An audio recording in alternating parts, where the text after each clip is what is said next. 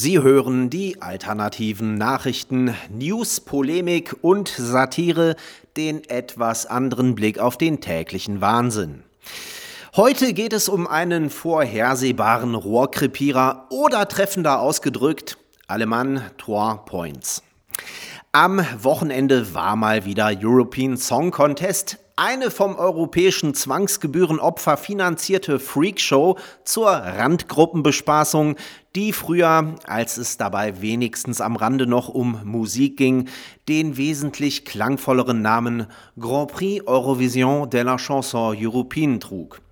Da bekanntlich nicht nur an deutschen Spesen, sondern unlängst auch wieder am deutschen Wesen die Welt genesen soll, haben sich die Staatsfunker, die den jeweiligen Kandidaten nach bester EU-Manier in einem intransparenten Hinterzimmerverfahren küren, nicht entblödet, einen völlig unbekannten Sänger mit einer hochnotpeinlichen Nummer und einem sogar noch peinlicheren Auftritt ins Rennen zu schicken. Doch kam der junge Mann nicht bloß mit einem Song, nein, die Demokratieabgabeschmarotzer haben ihn darüber hinaus mit einer Botschaft an die Welt ausgestattet, ihn auf eine Mission geschickt. Darunter macht man es nicht. Typisch deutsche Großmannssucht. Früher hat man ab 5.45 Uhr zurückgeschossen, um den Kontinent zwangs zu beglücken, was allerdings mächtig in die Hose gegangen ist, mit der Folge, dass in Bundland heute niemand mehr unfallfrei ein Gewehr halten kann. Zumindest kein Einheimischer. So dann musste die Bleispritze halt einem Mikrofon weichen und ersatzweise wird zurückgesungen gegen Hass und Hetze. Der Song trug nämlich den bedeutungsschwangeren Titel I Don't Feel Hate und handelte von rechter Hetze im Internet. Oder besser gesagt, von der Handvoll Restdeutschen, die sich noch trauen, vom totalitären Merkel-Regime unerwünschte Meinungen in Internetforen und auf sozialen Medien zu äußern. Es reicht schließlich nicht, dass Staatsfunk und Lügenpresse rund um die Uhr unisono auf jeden eindreschen, der auch nur einen Millimeter von der Staatsdoktrin abweicht. Nein, jetzt muss sich jeder, der sich den gefährlichen Luxus eigener kritischer Gedanken erlaubt, auch noch von einem schlechten Pausenclown auf der Bühne eines Ablegers der Christopher Street Days anknödeln lassen selbstverständlich auf seine eigenen Kosten. Und weil Deutsch einerseits die Sprache von so Hardcore-Nazis wie Goethe und Schiller ist, die man daher lieber den Rechten überlässt und weil man andererseits mit der Hybris angetreten war, diese akustische Umweltverschmutzung der gesamten Menschheit zu verständigem Gehör zu führen, erbrach diese Witzfigur mit dem klangvollen Namen Jendrik den geskripteten Schwachsinn vorsichtshalber gleich auf Englisch. In der eigenen Landessprache singen ist schließlich voll rechts. Im Gedächtnis bleiben wird dieser pseudomusikalische Treppenwitz jedoch vielmehr aufgrund der Performance einer vermutlich menschlichen Requisite, verkleidet als Hand, die abwechselnd ein Peace-Zeichen und einen Stinkefinger zeigte. Doch wie man in den Wald hineinruft, so schallt es bekanntlich zurück und die verdiente Quittung folgte auf den Fuß, nämlich bei der Punktevergabe. Es gab drei einsame Jurypunkte, zwei davon aus Österreich, aus purem Hass und einer aus Rumänien, wohl aus echtem Mitleid oder aus Versehen. Dazu glatte Null Punkte aus dem Televoting. So reichte es dann knapp für den 25. und somit vorletzten Platz für Deppen Deutschland. Genauso wie bereits beim letzten Mal, genau wie 2017. Davor gab es sogar zwei allerletzte Ränge. How dare you? Yes, we dare. Nehmt das Kraut. Kein Mensch hat Bock auf euer Gutmenschengeschisse. Absolut niemand. Als ihr das Dosenpfand eingeführt habt, wolltet ihr Vorreiter für die ganze Welt sein und wart euch sicher, dass der Rest des Universums diese hammergeile Idee sofort dankbar abkupfern wird hat aber niemand. Als ihr Öko- und CO2-Steuer eingeführt habt, wolltet ihr Vorreiter für die ganze Welt sein und wart euch sicher, dass der Rest des Universums diese hammergeile Idee sofort dankbar abkupfern wird. Hat aber niemand.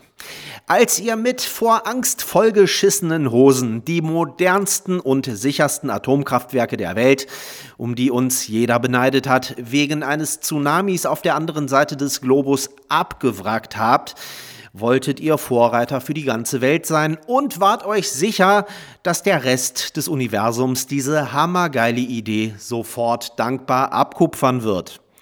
Hat aber niemand.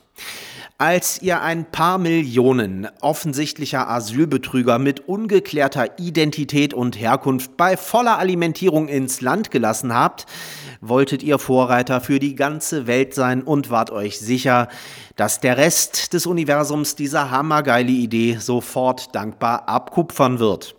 Hat aber niemand. Seid ihr eure Autoindustrie, an der direkt oder indirekt fast jeder vierte Arbeitsplatz in Deutschland hängt, weshalb sie die Grundlage unseres Wohlstands ist, sukzessive vor die Wand fahrt, wollt ihr Vorreiter für die ganze Welt sein und wart euch sicher, dass der Rest des Universums diese hammergeile Idee sofort dankbar abkupfern wird. Hat aber niemand. Als ihr angefangen habt, die Meinungsfreiheit immer mehr einzuschränken, wolltet ihr Vorreiter für die ganze Welt sein und wart euch sicher, dass der Rest des Universums diese hammergeile Idee sofort dankbar abkupfern wird. Hat aber niemand. Oh, sorry, das ist doch nicht ganz richtig.